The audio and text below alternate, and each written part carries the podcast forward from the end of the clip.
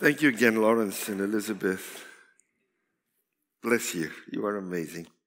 Uh, our scripture reading this morning comes from Matthew chapter 1. We're going to start at verse 18 and read down to verse 25. And I'm reading from the NIV. Poor Ted, I gave him the wrong translation for the last time. He had the NLT and I and I was reading NIV and it wasn't his fault, it was all my fault, as usual. This is how the birth of Jesus the Messiah came about. His mother Mary was pledged to be married to Joseph, but before they came together, she was found to be pregnant through the Holy Spirit. Because Joseph, her husband, was faithful to the law and yet did not want to expose her to public disgrace, he had in mind to divorce her quietly.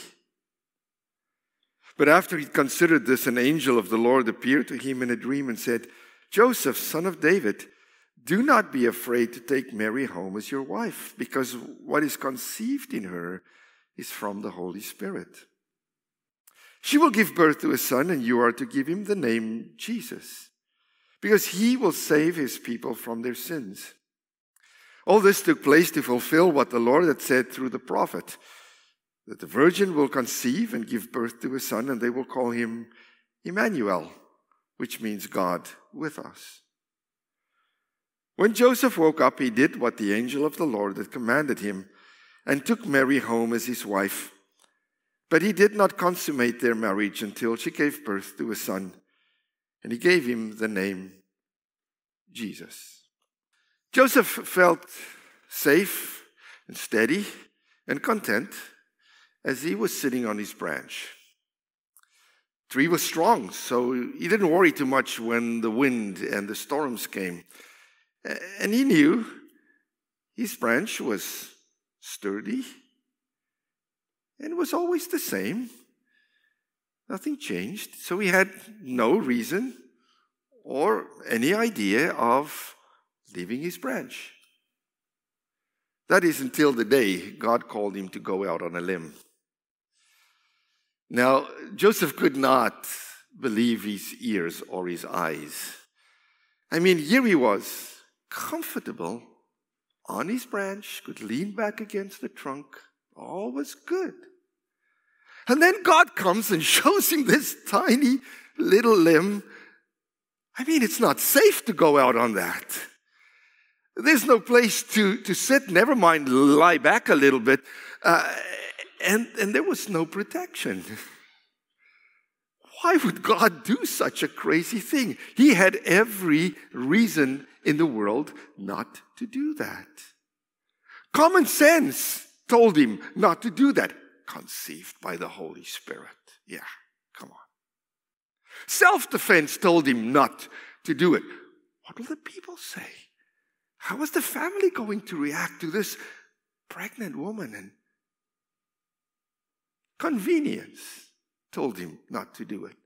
I don't want this bother. I just want my own little family and do my little business and be kind and a good. Pride told him not to do it. Mary, who's going to believe this whole story? But God told him to do that. And that bothered Joseph because life was good on the branch. He could just sit and watch life go on. Why would he ever want to do this? And as he looked around, there were quite a few other branch sitters just like him. And it wasn't that he didn't do anything in the tree sitting community, he was involved in all kinds of stuff. So why would he give up something that was safe, something that was good, something that was easy to go ruffle some leaves? So here's the thing. Maybe God has told you to do that once or twice in your own life as well. To go out on a limb. And you know as well as I do how difficult it often is to balance this whole thing of what I want to do, my will, and what God wants me to do, God's will. And those butterflies in your stomach can I really do this new thing? Should I really do this? Should I go out on the limb? Well, here's my question for you This is the last day of 2023. What are you going to do if God challenges you in 2024 already, or maybe already has challenged you to go out on that itsy bitsy, flimsy little limb? To go change something that you've always been doing, to go make a big decision that you've been putting off for so long. Because, hey, Lord, come on, just leave me be. My branch is okay. I'm comfortable on the branch, it's not moving. It's a good branch. Why? And yet, God might be saying, Hey, David, why don't you get out on that limb there? And maybe God is saying, in this year, it's time for you to go and to go forgive. To go forgive someone that might have hurt you really badly, might have done something to you that was not good in your life, and you've been walking around with all of this stuff in you, and maybe God's saying, It's time to go. Say, It's okay. I forgive you. And if I did something wrong, will you please forgive me? I'm sorry for that. That's a hard one. That's a difficult one to go because it's so much more comfortable just to sit back and just to say, I don't like you. You're really not cool in my life. You really did hurt me. Maybe he's just saying it's time to let it go.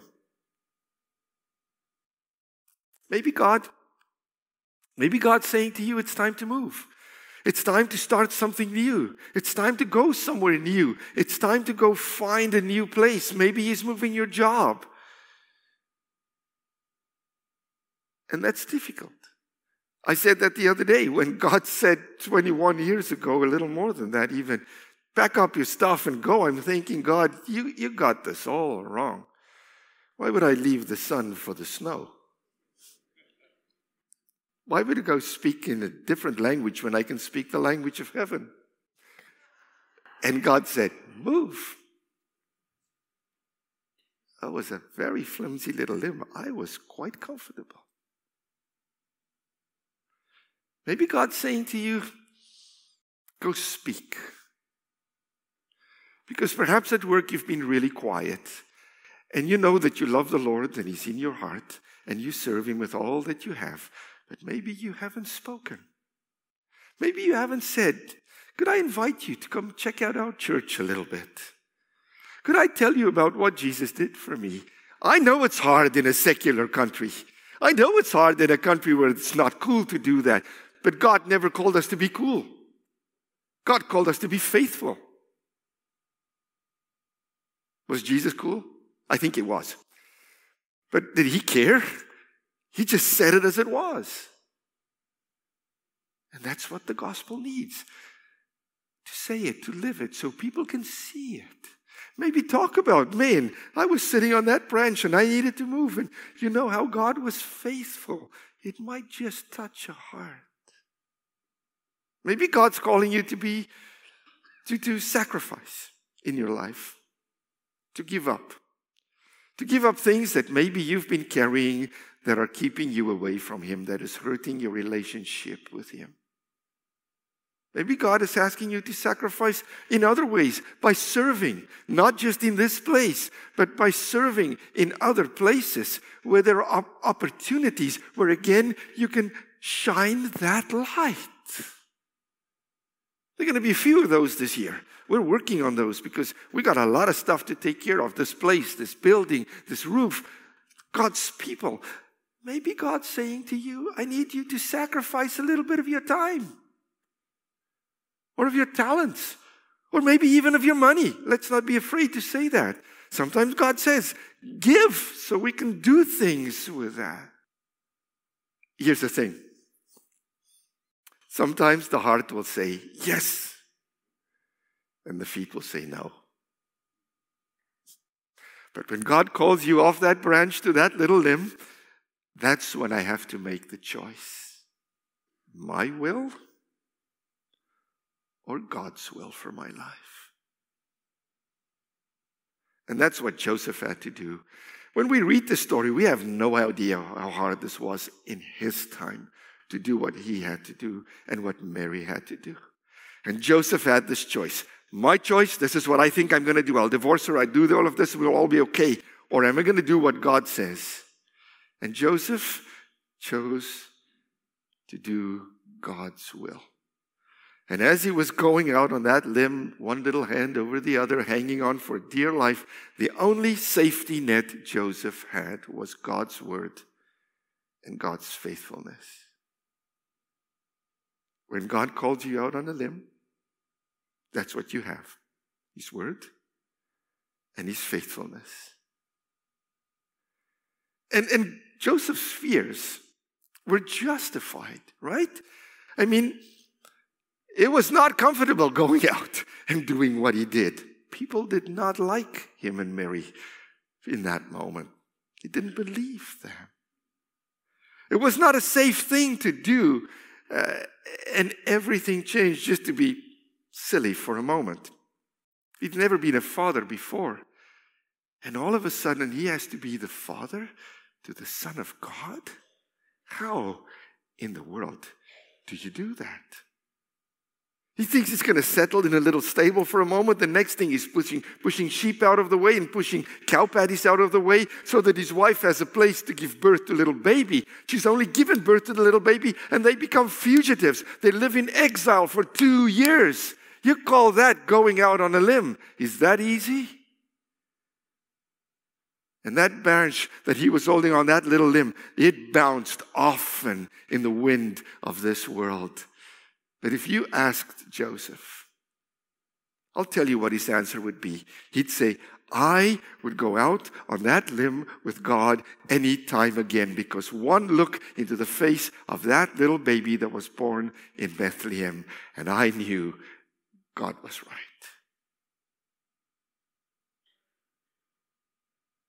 If he asks you to go out on a limb, I can tell you it's not an easy thing to do. Been there, done that. You too. Ask Joseph, or maybe no. Ask Jesus. Because if there's ever one that knows how it feels like to hang on a tree, it's Jesus. So if he says go, you can trust him because he's going to be there all the way.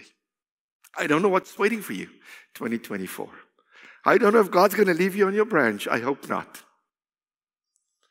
But when he calls, say yes. It's an amazing journey. Amen.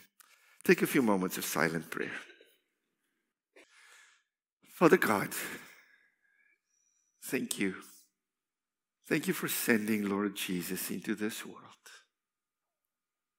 Thank you, Lord Jesus, for going out on a limb for us. Broken, dark, lost world. People who are walking around in the darkness, not even knowing where we're going, getting hurt, dying. And you came.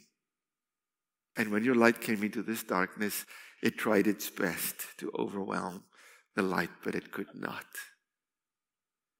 And you have set that light in us, and we thank you that we do not walk in the darkness. So then, Lord, when you challenge us in a new year to walk out and to be your light and to be your salt in this world, we're going to accept that challenge. And even if we look at that limb and it feels like it's kind of flimsy and scary? Thank you that we know that we're not alone. Because you will never ask us to do something if you do not go with us. We thank you, Lord, for the many blessings that we've received in this past year. We thank you for the blessings that we received in this church and you, how you have taken care of us and continue to take care of us. We're excited to see what you are going to do in the new year. We're excited to be part of your work in this world. Help us to be faithful. Help us to be good listeners to hear where you want us to go and what you want us to do. We give you thanks for the abundance of your blessings. Thank you for our time together in this place. Thank you that you walk and you hold our hand. We pray in Jesus' name. Amen.